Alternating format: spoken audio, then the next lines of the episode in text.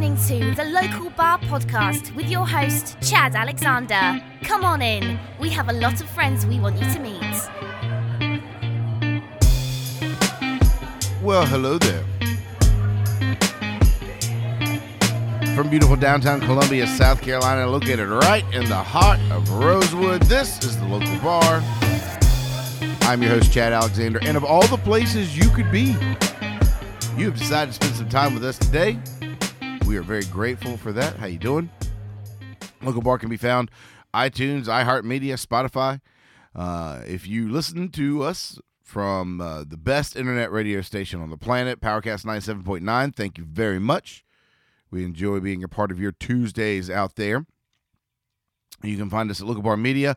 Want to shoot something over to the show? Chad at localbarmedia.com. Feel free to throw whatever you want to that way. Uh, if you do listen to us on iTunes, iHeart, or Spotify, I ask that you uh, go ahead and hit the subscribe button over there. That helps us out a lot.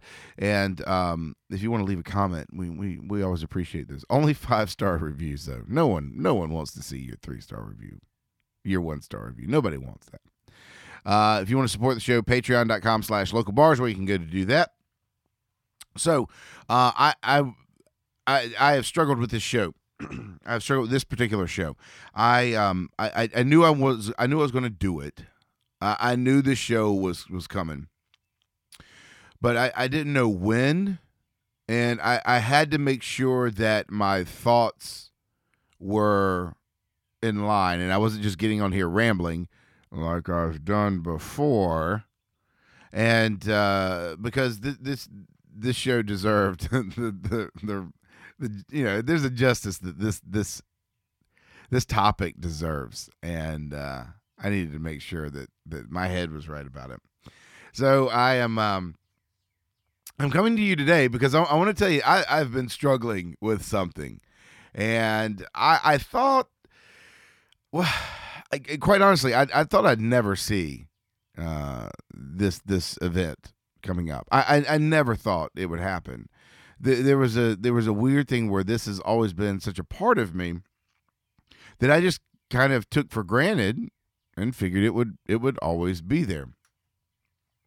So, um, for those of you that that do not know, in my in my real job when I'm not, um, I'm not by the way a professional podcaster. I actually do have other jobs, uh, but uh, I've worked in in this the healthcare market, particularly in senior health, over the past ten years, and um, I um I, I deal a lot with people that are going through major changes in their in their life uh, due to where they are in um in in their actual life, like where where what what age they are uh, where they where they are physically, where they are mentally. This is something I deal with uh, on a daily basis, and I'm I'm generally pretty comfortable with with it. I've um I've walked a lot of people through uh, some really strange times. Uh, I've watched some families deal with with things, and I, I'm I'm I'm very cognizant of the fact that when we when we start that, that our lives are always changing, whether we like it or not. But the older we get, there are changes that are going to happen whether we like it or not. I seem to be okay with those. It really it's it's weird when when life makes you do something and it seems awful uh, I, I seem to be okay with helping people w- with those like you've got no choice in what life is handing to you let me show you your choices and how to deal with it I, am just very comfortable with that. I, I, I never thought that I would be. Um, for the longest time, I really struggled with death. I, I have talked about uh, my my grandfather uh, a few weeks ago. The first grandparent that I had was was one of the first times I had excuse me I had to deal with death. wow, this is a professional. Th- this is what professional podcasters do. Most of them aren't up at five o'clock in the morning recording shows either, though. Those fools, those professional guys, don't have to go to a job later on today. They're not. They're not. They're not sipping coffee. If they are, they've got whiskey in it. Yeah, one of these days. But um, getting back to what I was saying, I, I with my with my grandfather's death, it was I, I'd seen death before, but this was the first time it was yeah. Th- this life has run its course. It's going to do that, Chad. And I man, I struggled. Oh my gosh, I I, I struggled with it. Um, because of what I do in my work. I've gotten to where I have understood it a little bit better now, uh, at least as much as any of us really do. Um, I have um, I've walked with families. Um, I've watched the the actual caregivers, the people that do the work. Uh, I've watched them do amazing things with families uh, through the years, and I've become uh, a lot more comfortable um, with that with that setting. That is not what I'm going to talk about today, though. no, I'm talking about when we get to make a decision when we get to choose to make a a large leap, a vast change in our lives, and we we we can do it because we want to, not because life is saying you have to. And I'm going to tell you, man, I have I have struggled with this more than I thought if uh, if you are a new listener to the show, thanks for listening. Um, we've we the show sometimes it's just me talking, sometimes it's uh, us with interviews. Uh, today you're sitting at the bar with just uh, just the bartender here. Uh, I am um, a a, um, a well, I'm a I'm in sales and I'm in healthcare by choice, uh, but I am a Methodist preacher's kid by birth, and my dad is retiring is retiring here in June 2nd. Ironically, um, I was born um, June 3rd during uh, annual conference. It's a big conference the preachers have. Uh, and my dad, my dad is now retiring the day before my, my birthday. Um, it's just kind of weird how it all, all the major preacher changes happen in June in this state. Uh, but my dad had major life changes too. Uh, and now here he is retiring in June. It's kind of funny how uh, that that that month seems to be really the beginning in the. This is kind of like our our fiscal year. it ends and begins in June. So June second, my dad is preaching his last sermon um, at uh, the church that he has been a part of now, uh, longer than any other church, Belin United Methodist uh, down in Murrells Inlet. It's a wonderful church with an amazing congregation uh, who uh, have they have loved my my family. Uh, they've taken such good care of of my folks uh, throughout these past years, and um, and my dad my dad is walking away from the pulpit, at least the the proper form of the pulpit, on on June second. It's always so weird because I I never I, I thought that dad was just never gonna retire. Like I, I, I would tell people that and they would laugh, and I was like, I'm not. Uh, it's not a joke. Like I, I really thought my dad would be in his 80s, preaching some great sermon, beating on the pulpit and throwing that Bible in the air, and he would he would just be taken with a heart attack by God, and he would have just called him home right from the pulpit. My dad does not preach like that, by the way. he's Methodist. He's not Baptist. But um, I did. I, I thought dad. It just it seemed normal to me. When dad announced his retirement last year, um, I I almost didn't believe it. I, I really thought he's going to change his mind. He's going to get halfway through this, and he he's going to change his mind. Now, there there are questions you would ask me, and one of them would be, "Well, did your dad go back and forth on it?" Not to my knowledge, and it's not a question that I, I it's any of my business, so I haven't asked him. Um, but it seems like when he made the decision to retire, he was full on about it. That that was it. Now he he may have hemmed and hawed with it within his own mind. I, I don't know what conversations he and my mom had, but um, but yeah, he he decided to hang it up and he's he has he has been absolutely okay with it from anything that I've I've seen. It uh it's amazing it's, amazing how hard it hit me. Like I I heard dad's retiring I'm like but why? Like Like dad preaches. So my dad preaches at one of the one of the most beautiful churches you've ever seen. It is it is probably the grounds it's it's one of the it's one of the prettiest grounds of a church you've ever seen. It's right on the inlet. The doors do not open up to the main street. That's the back of the church. The front of the church faces the inlet. When you come out of those doors, you see the old trees. There's a cross down right by the um, the the wall of the uh, the seawall that's there. If you're a welding a family uh, fan, that that is where Maria and I were married. Um, and then the the inlet is right behind you. The ocean's just a little ways past that. It is it is gorgeous, absolutely beautiful. Some of the nicest people um, attend that church. We have family members in that church. Uh, there are folks that have been wonderful friends uh, to my family. There there have been people that have been parts of other churches, or had some connections with other places that my parents have been. Um, and they're and they're right there, and it it is a wonderful church uh, for them to be to, to be a part of. A church that has taken such good care of them, you know, throughout these these past few years.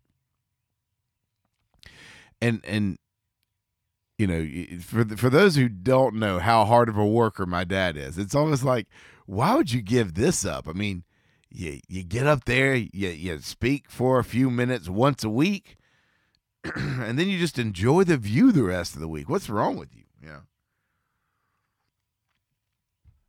Part of the reason why, when I started trying to process why Dad would retire, um, I remembered, um, and the first thing that that that I always think about my dad when, whenever I discuss with someone what his profession is, the first thing that comes to my mind that, that they probably do not understand is how hard he works. Um, in the line of work that I'm in, I deal with chaplains all the time. I've been told by um, by by fellow workers that I am probably the hardest person on chaplains in in our line of work, and I've I've worked with some very very good ones, but I am extremely tough on them, and I I, I know why because of my dad. Um, I've seen chaplains that are lazy. I mean, I've seen people in all lines of work that are lazy, but I've seen chaplains that are lazy, and it, I think it can be very easy to be lazy as a chaplain. My dad will tell you that it can be very easy to be lazy as a preacher. He absolutely would never do that. My dad was never going to phone it in for a single day. My dad was never going to just just absolutely just mail it in this week. Nope. There's always someone who needs something.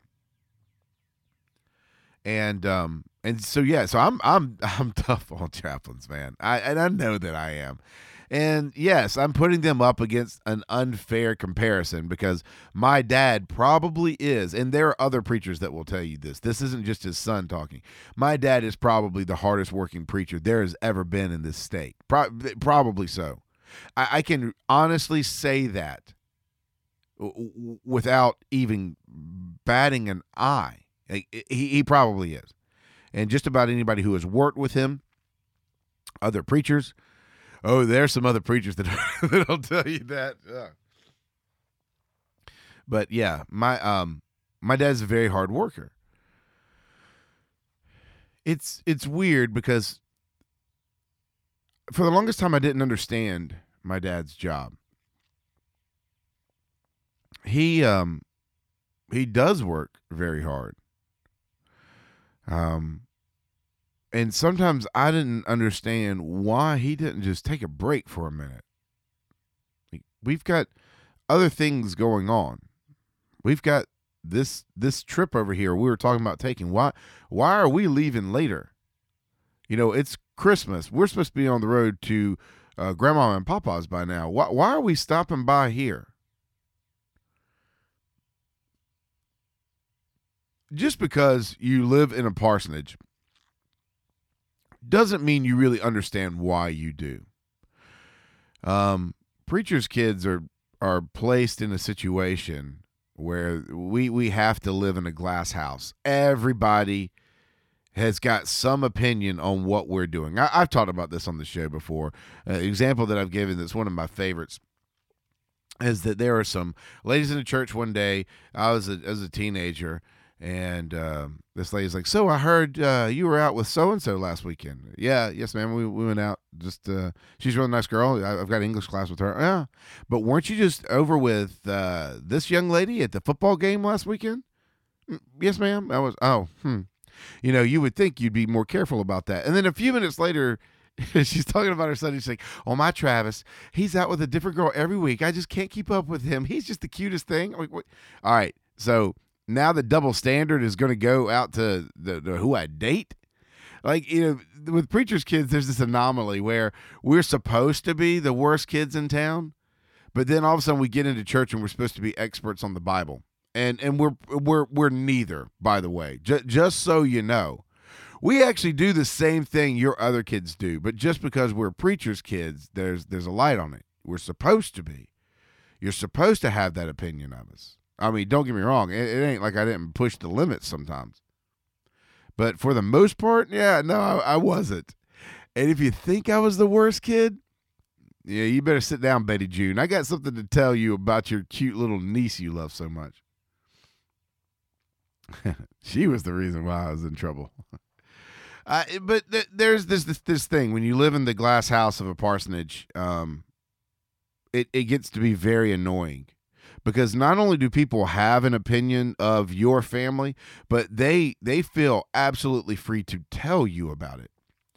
As a kid, that made me very angry. I I when I started to understand that my father's uh, job was a life of service to others. It did not mean that my life was open to be your reality show where you you got to judge what my father's work was based off of who his family was. I I my dad dedicated his life to the church. I did not. And and there were times that people would want to have a disagreement with my dad and they would attack his family whether they would use me or my sister but but more more often than not it was mom and that that was that was um, something that made me very angry as a kid.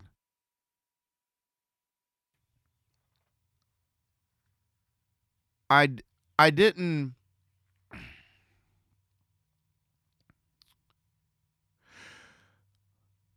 I I wasn't wrong in in my thought.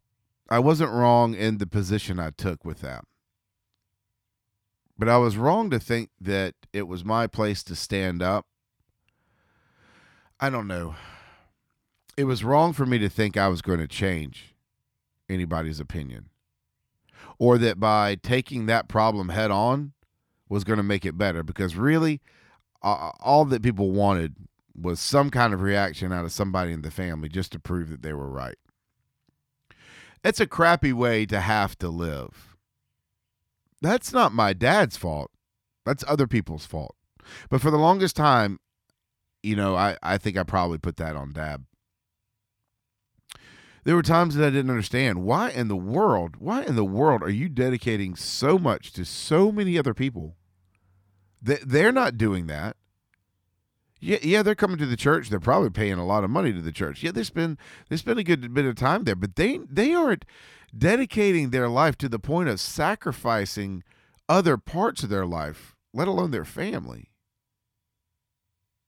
And I I for the longest time didn't understand it. The church has always been a part of my life. The uh, let, let me let me say that again.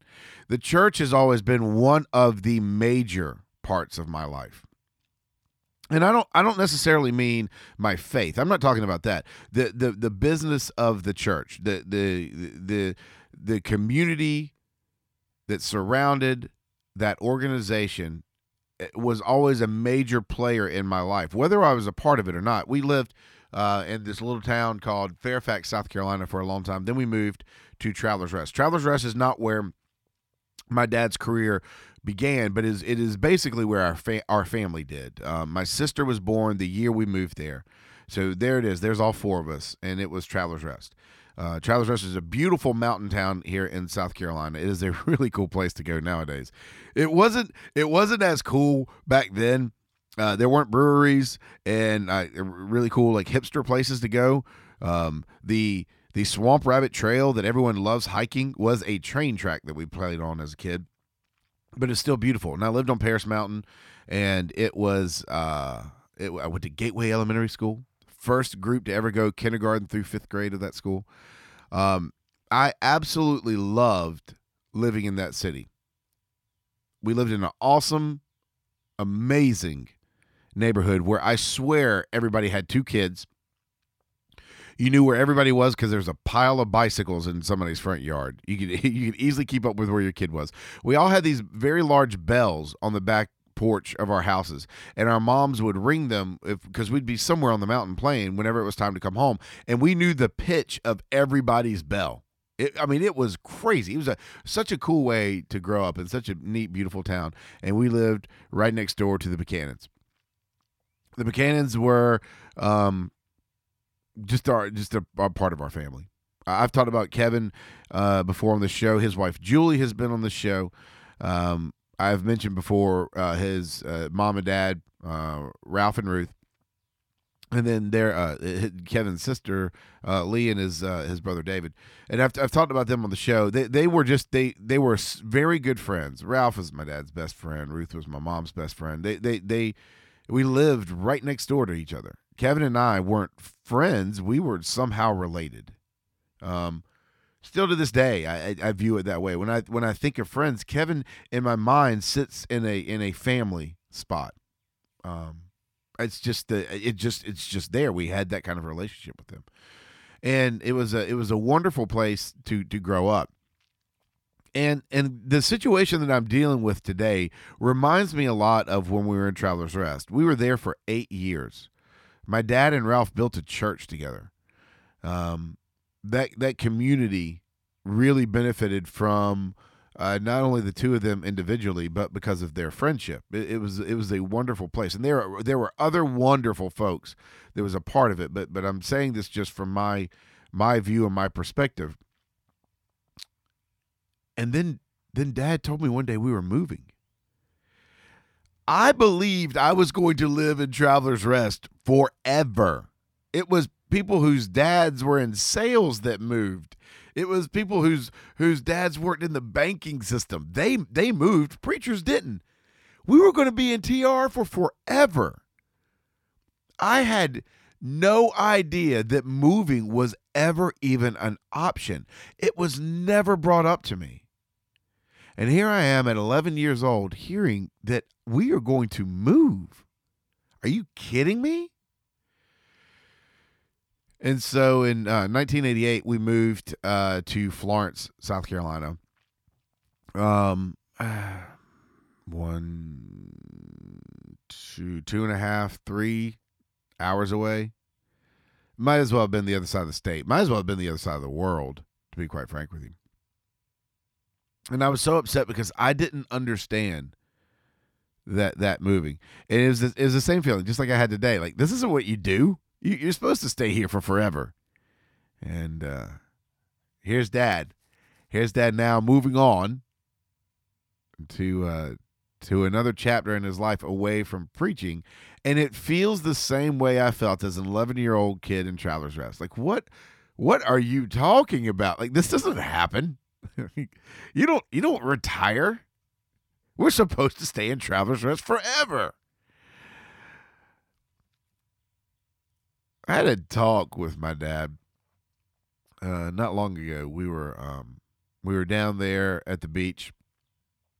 It was uh, Palm Sunday, and uh, we we went to this place. My parents are always so nice, and they they take us out to eat after uh, after church on Sunday, and right usually right before we have to head on back. And we went down, and the place where we go is a little club um, in the community they live in. It's right on the water. It's absolutely beautiful. My sister had her um, reception for her wedding there and it's this beautiful place right on the river. And uh, Dad and I just kind of found ourselves over to the to the side talking, sitting there watching um, my two daughters and my wife just kind of play for a little bit. And we had a really nice discussion. Now, what we talked about in that discussion is none of your business, and I, I will not talk about it. But I, I got, I don't know, I, f- I found some peace with what Dad's going through with this decision and I, I I understood it a little bit more. Uh, as as I said, it's not for me to tell. I, I quite frankly, I don't want to tell you. It's just something my dad and I I have. It, it, through the next few weeks, he will probably mention some of that subject matter and eh, to, to people that are close with him, and maybe even in a sermon or two, if someone is still looking for a reasoning behind why would he want to step away. But in in that discussion, there there was there was a, a, a lot of talk about you know where he's going what what he wants to do. Where he feels comfortable with what he's done but still a desire to do some other things.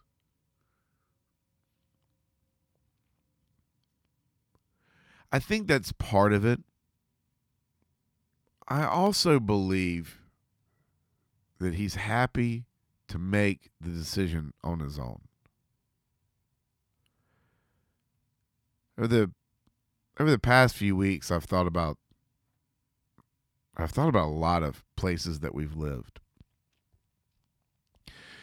And and I've thought about the struggles and the triumphs in each one of those places that that I knew that my dad has. There's there's a lot that I don't know. There's a lot that I don't. Um, we were in Florence for four years. We were in this town called Clinton for four years. We we moved from there. I, I graduated college and left, and and then my parents and my sister moved to Columbia. Um, and then my sister graduated high school and then went to college and moved out. And then mom and dad moved to the church there and now, Belin. And that that church has been the first church that's just been the two of them uh, since the first church they were ever in. And um, and in looking back on all the different churches and all the successes and the bumpy roads and, and, and all that exists there, you can look back and see this tapestry that's been created that is the history of what mom and dad have done in churches because uh, I understand preachers' wives play a very important role, um, but particularly what dad has has gone through, and it's there's a question that I haven't asked him, and I, and I've I've wondered when he went to dedicate his life to this work and knew that he was going to dedicate his family's life to it. Is that what you thought it would look like when you look back on it? I'm going to say if I ask my dad that question, and the reason I don't ask him is because I know what his answer is. His answer is going to be no. But the reason why my dad's answer is going to be no, because he's going to look at the painful parts. He's going to look at the the the negative side of things he's going to look at the position that he he put my mom, my sister, myself in. And he's going to only focus on that. because that's what dad does, you know. And he'd be wrong to do it. Um, people have asked me before if I hated growing up as a preacher's kid, and I, I didn't. I, I, I absolutely didn't. Mm. Oh, it had its moments. Do do not get me wrong. there are some of you I still hold a grudge against. There, there, there's there, it had its it had its moments, and, and it had its frustrating parts, but it made me who I am today. It was, it was part of what made me who I am today. But to be quite frank with you, when I look back on my life as a preacher's kid, whenever we'd move churches, the things I would have to deal with, how I dealt with that is what helped define me as a person. Sometimes I made the wrong choice. Sometimes I made a right one. And in looking back over that tapestry, when I look at how I live my life, no, it ain't the prettiest thing you've ever seen before, but I am uh, I am very thankful for those opportunities. They gave me the chance that to help me be who I am today. And so, in that respect, if I was going to answer the question for my dad, I would say, no, there's no way in the world I would have thought that's what it looked like. And I'm glad because I probably would have made it too easy for myself. One of the one of the my favorite parts in having these discussions with dad about what he's going to do and how he feels about, you know, um, doing all this stuff and going through going through this. I, I keep thinking, I, I keep asking him the questions about like you know how was the last Christmas? How was the last Easter service? And I think because of those are such chaotic times. If you've never heard, my dad and I did an interview on this show. It's like the fourth or fifth one. It may not still be on. It may not still be on the uh, iTunes because they only keep hundred of them on. But there's there's one that, that Dad and I do. I may, I may repost it here sometime. And Dad talks about Christmas. he talks about how chaotic it is for for a preacher and how he has to he has to search to find like his time at Christmas because it is just chaotic. I, I honestly I don't think I think this year I was expecting Dad to be like, man, this is tough. I know this is my last Christmas. With Christmas and Easter, it's been more like, whew, got that one out of the way. There, there have been other Sundays. I think the blessing of the inlet. Uh, it's a big thing they do down there. I think that was a big thing for Dad to to to walk into as his last one that he was never going to do. But Chris, Chris was more, man, let me get this crap out of the way. But as he looks uh, back at everything, you know, I, I think that he would have he would have made things too easy, and he he if if given the chance, uh, he wouldn't be able to develop into who he is today. And in these talks, like I was saying, um, he's told me uh, where he's changed and and the reason why he has changed and, and found his own growth um not just spiritually but but intellectually and then you know with the way he works with other folks and his outlook in, in certain areas has been because of this experiences he's been through um I've seen issues that my dad has changed his mind on.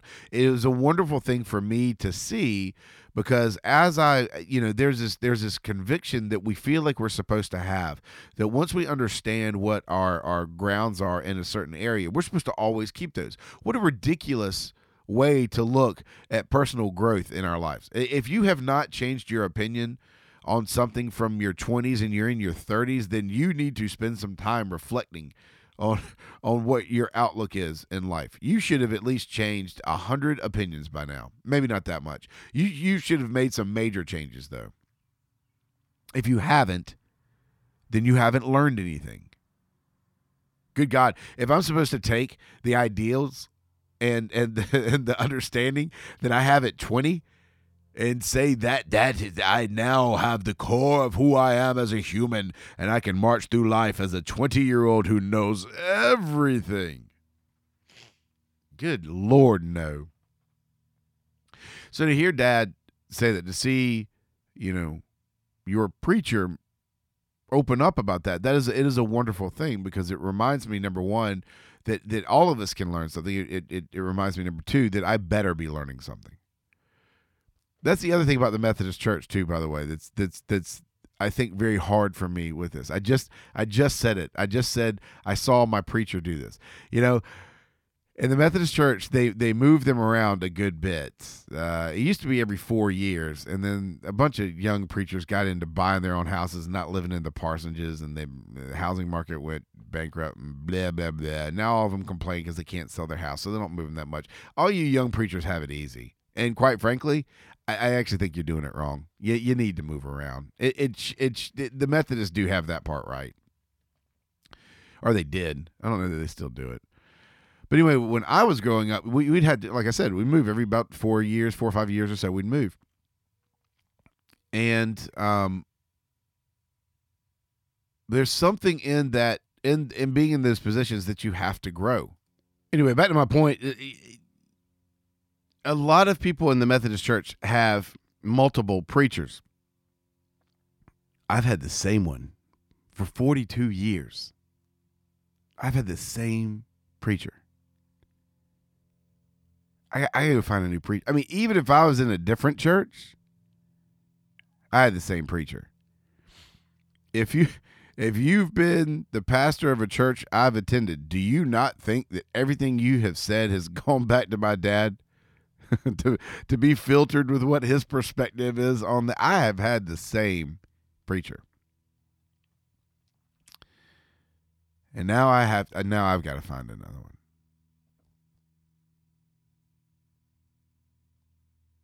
Hmm.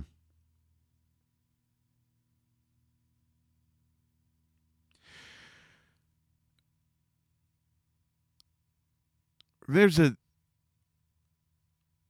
there's a there's a there's an aspect that I have become more aware of the older I get to the job that my dad does that he's he's never talked about. I don't and, I, and there's no reason for us to talk about it, but there is my dad sometimes has to take a position or, st- or stance on something that is different. He leads and guides the church and the people around him. And sometimes that can be very lonely. Sometimes you really have to spend a lot of time in reflection, meditation, prayer, whatever it is that we do to to find the answer that in a situation that may not be very popular. My dad wants people to be happy. But my dad isn't a preacher just to make people feel good. He wants them to be happy because they're doing things the way that they should. My dad will use a term, um, I mean, he always used it about growing up, about how you can never please everybody. And it took me a long time to realize that it, dad wasn't saying that because it was impossible to go out there and make everybody like you. Dad was saying very matter of factly, you're not going to, don't make it a priority. But there's a loneliness in that sometimes because there have been times my dad has had to make decisions that no one liked. And looking back on them, some of them are the right ones. I, quite frankly, I'm I'm only saying that because I don't really know. The ones I know about, they were the right ones. I'm just saying law of averages. I'm sure there's one that Dad's like, yeah, I, sh- I shouldn't have done that one, but but they they really were, and it's and it's and it's really tough. I've I've had to make um, we all have to make um, treks through loneliness. There are times that we walk in our lives that are very lonely, and they won't be the last ones. We, will we'll go through them. I see them uh, young kids in high school that go through something and they're they're by themselves. You see, um, you know, young kids that may lose a parent. You go through those weird college years, and then you're out on your own. The first time you kind of feel lonely on your own, but you're supposed to.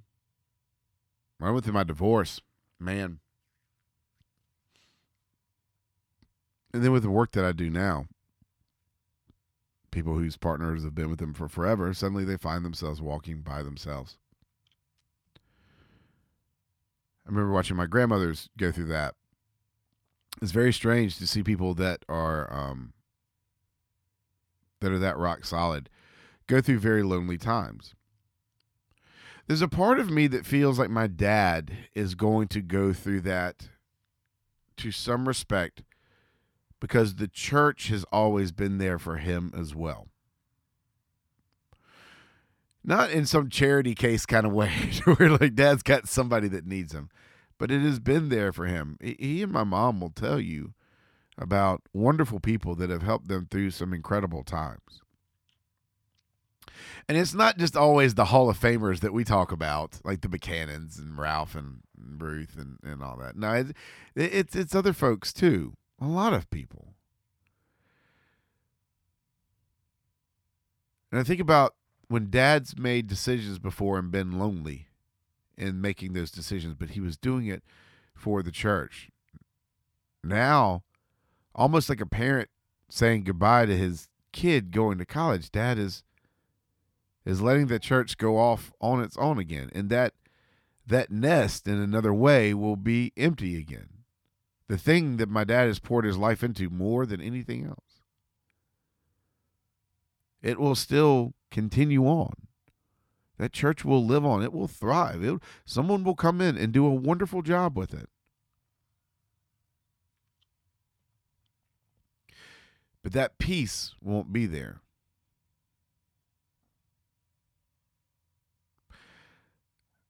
I, I don't know why I have been. It's reminded me of this story that I heard uh, a, a, long time ago. This is Polish uh, uh, piano player.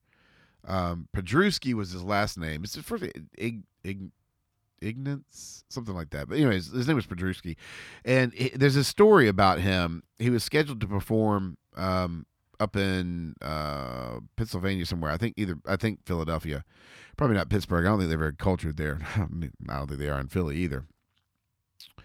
Eh, that's right, Philly fans. Even though it's not football season, I'm still throwing it at you.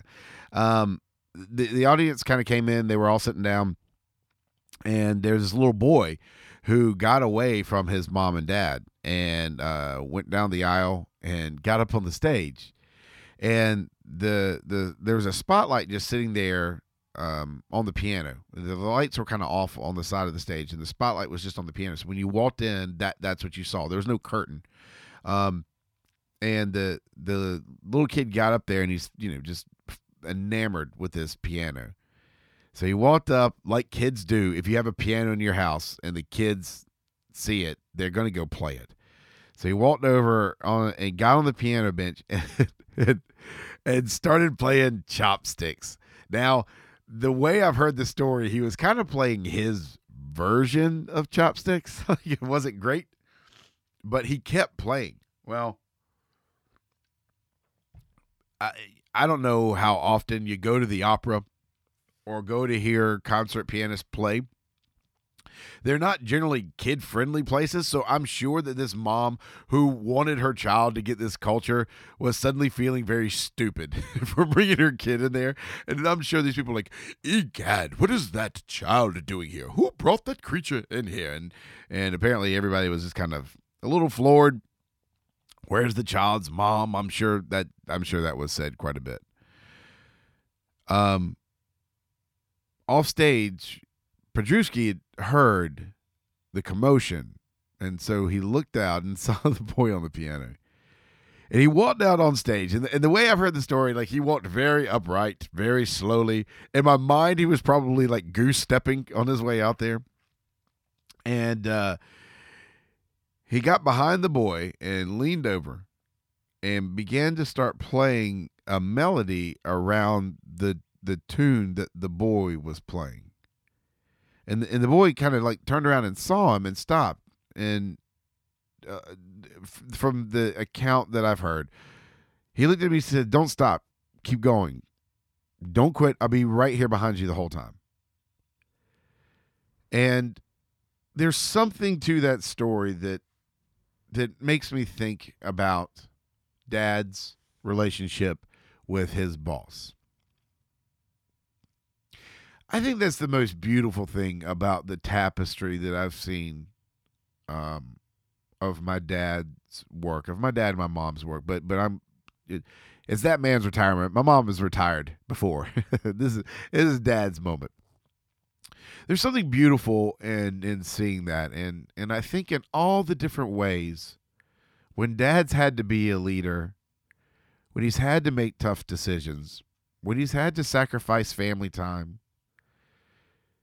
there's a part of that that because I know who my dad is, that there was someone telling him to not stop, to keep going. I, am right here the whole time. I've spoken before of the conviction that my um, my mom's uh, stepfather, my my grandfather has had. Um, he there was a there was a certain conviction he had in the church, and it was it was born out of a moment he had in World War II. It's a story for another day, but just understand it was a very strong. I never saw doubt in his eyes. I've seen my dad struggle with doubt, not in the faith that he has or what he was teaching, but am I going to be able to do this correctly? Is this going to work out fine? My my dad will mention regrets a lot.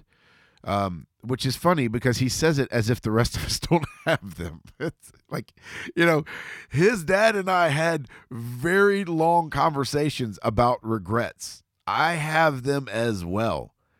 You know, that song, you know, My Way, you know, regrets. I've had a few. Dude, I've had more than a few. You know, come on. But it, it is a wonderful thing when you look and you see. I don't want to say proof, but I can look at the tapestry of my dad's work and and I know where someone's been walking with him. It's a it's a neat thing to behold. It's very comforting to see.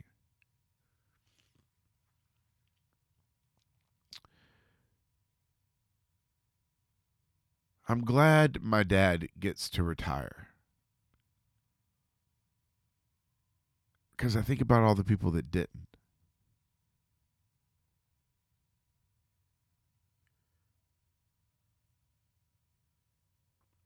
that that he doesn't get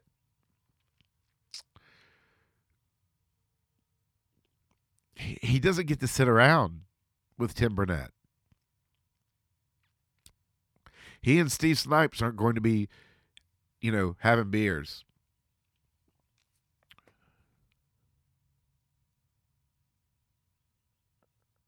He he and Ralph aren't going to be on that back porch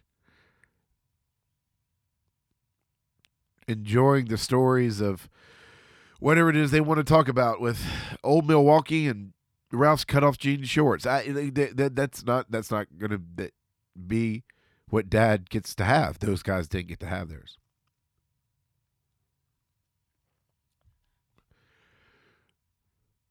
But he he gets to he gets to say, you know what? I've done a good job and I've done it long enough.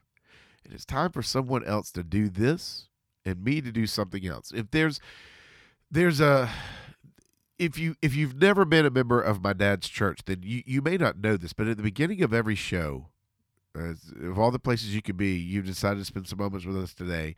For that, we're very grateful. That is how my dad opens service in his church. That is why I say that. There's another phrase that my dad uses all the time too. I, you know, actually, I don't know that he still does. I, have been I've been listening. I don't think he does it all the time. Actually, other preachers sometimes do this. But before they take up an offering, my dad would always say, uh, "Not because we have to, but because we want to." It's a very very sly sales technique of dads. No, you don't have to do this. You you want to give your money to the church. It's, I mean, it's it's brilliant when you think about it. I think that's what's great about this. Is it's not because dad has to. Because he wants to.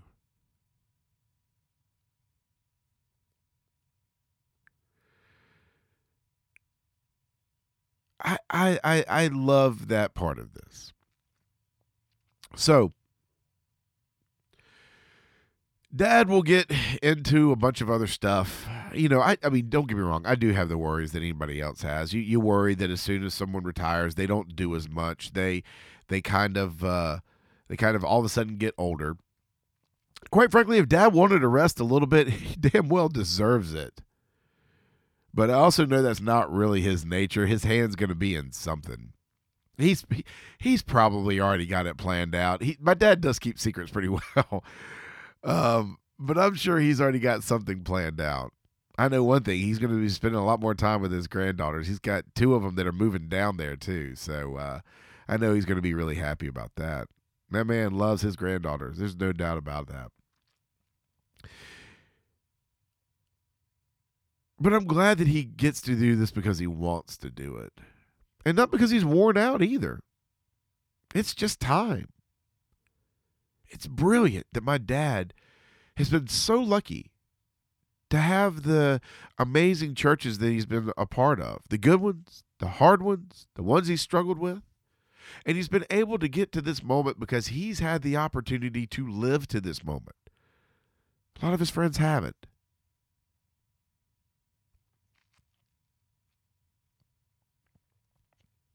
And he gets to spend that time with his wife and his family. He can't get the time back. He's not asking for that, though. He gave that to you. He did. And man, I can appreciate it now like I never could growing up. I really appreciate it now. Especially because now I got to go freaking find a new preacher.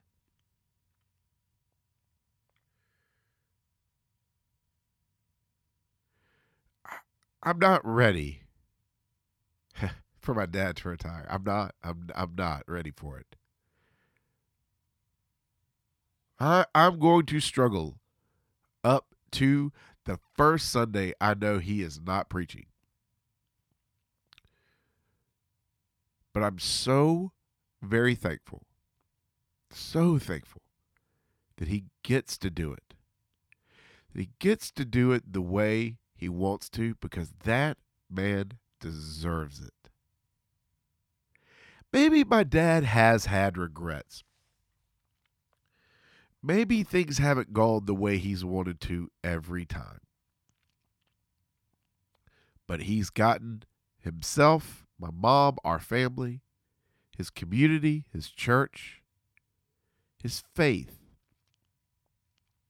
He's gotten them through every one. So it's time. If he says it's time, then man, it is time. I probably won't have it the way my dad did.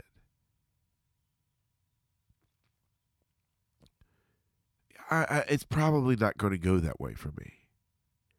So there's a part of me that's enjoying this with him as well. It is wonderful to see someone be able to get to the end of this labor, to say they're thankful for it and move on. Not because he has to, but because he wants to. That that is something that I'm amazed by and something that I am very proud of him for. So, June 2nd, my dad's going to get out there and preach the greatest sermon that he will ever preach. You better go see it. He's going to be pissed if he hears that I said that. No, I'm not going to build that up. You know what? That sermon for his, of his, that is his to be his. It can be whatever. It could be the worst sermon he's ever preached. He's allowed to say whatever he wants to. But you know, in a way, I don't really feel like it's his last one. My dad will preach from different pulpits. My dad's ministry will go on in a different way. Oh, not the way that we want it to, not the way we expect it, not the way that we've seen, not the way that we've used up, not the way we've taken advantage of. All those things that we've done. No, it won't be those sermons from that pulpit with that stole and doctoral robe on. No, it, it'll be in his own way. My dad's ministry will go on. There is always another sermon to preach in some shape, form, or fashion. There's no doubt that my dad is probably the greatest preacher that's there's ever been in this state. There's seriously, there's no doubt that he is one of the greatest ones. And you can see it in the lives that he's touched. But I can also see it in the man that he is.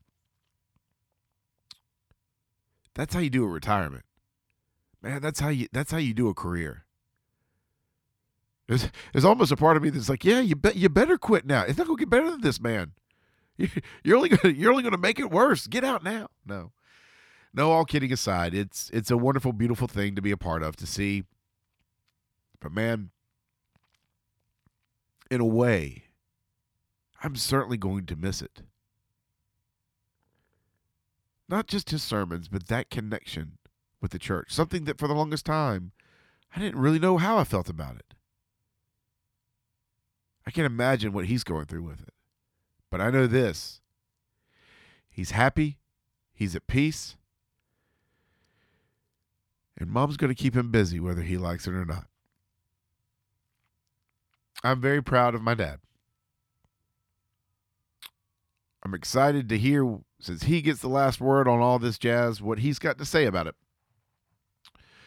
But more than anything, I am so thankful that from the perspective that I have of someone who has lived in and out of the glass house, that I can look back on the tapestry that is my dad's work and say that I'm thankful. Thanks for stopping by the bar. We've picked up your tab, but if you'd like to leave the best bartenders you know a tip, head over to patreon.com forward slash local bar and support the show. Any support is greatly appreciated. If you'd like to drop us a line, send your emails to chad at localbarmedia.com. Thanks for coming in. See you next week. Hey, yeah, we will see you next week. By the way, keep an eye out on the Facebook page. We're going to have a guest next week, and we are going to need your help in one way, uh, some shape, form, or fashion. Please keep an eye out for that. Happy retirement, Dad. Until next week, take care. This podcast is part of a local bar media. For this and other shows, visit localbarmedia.com.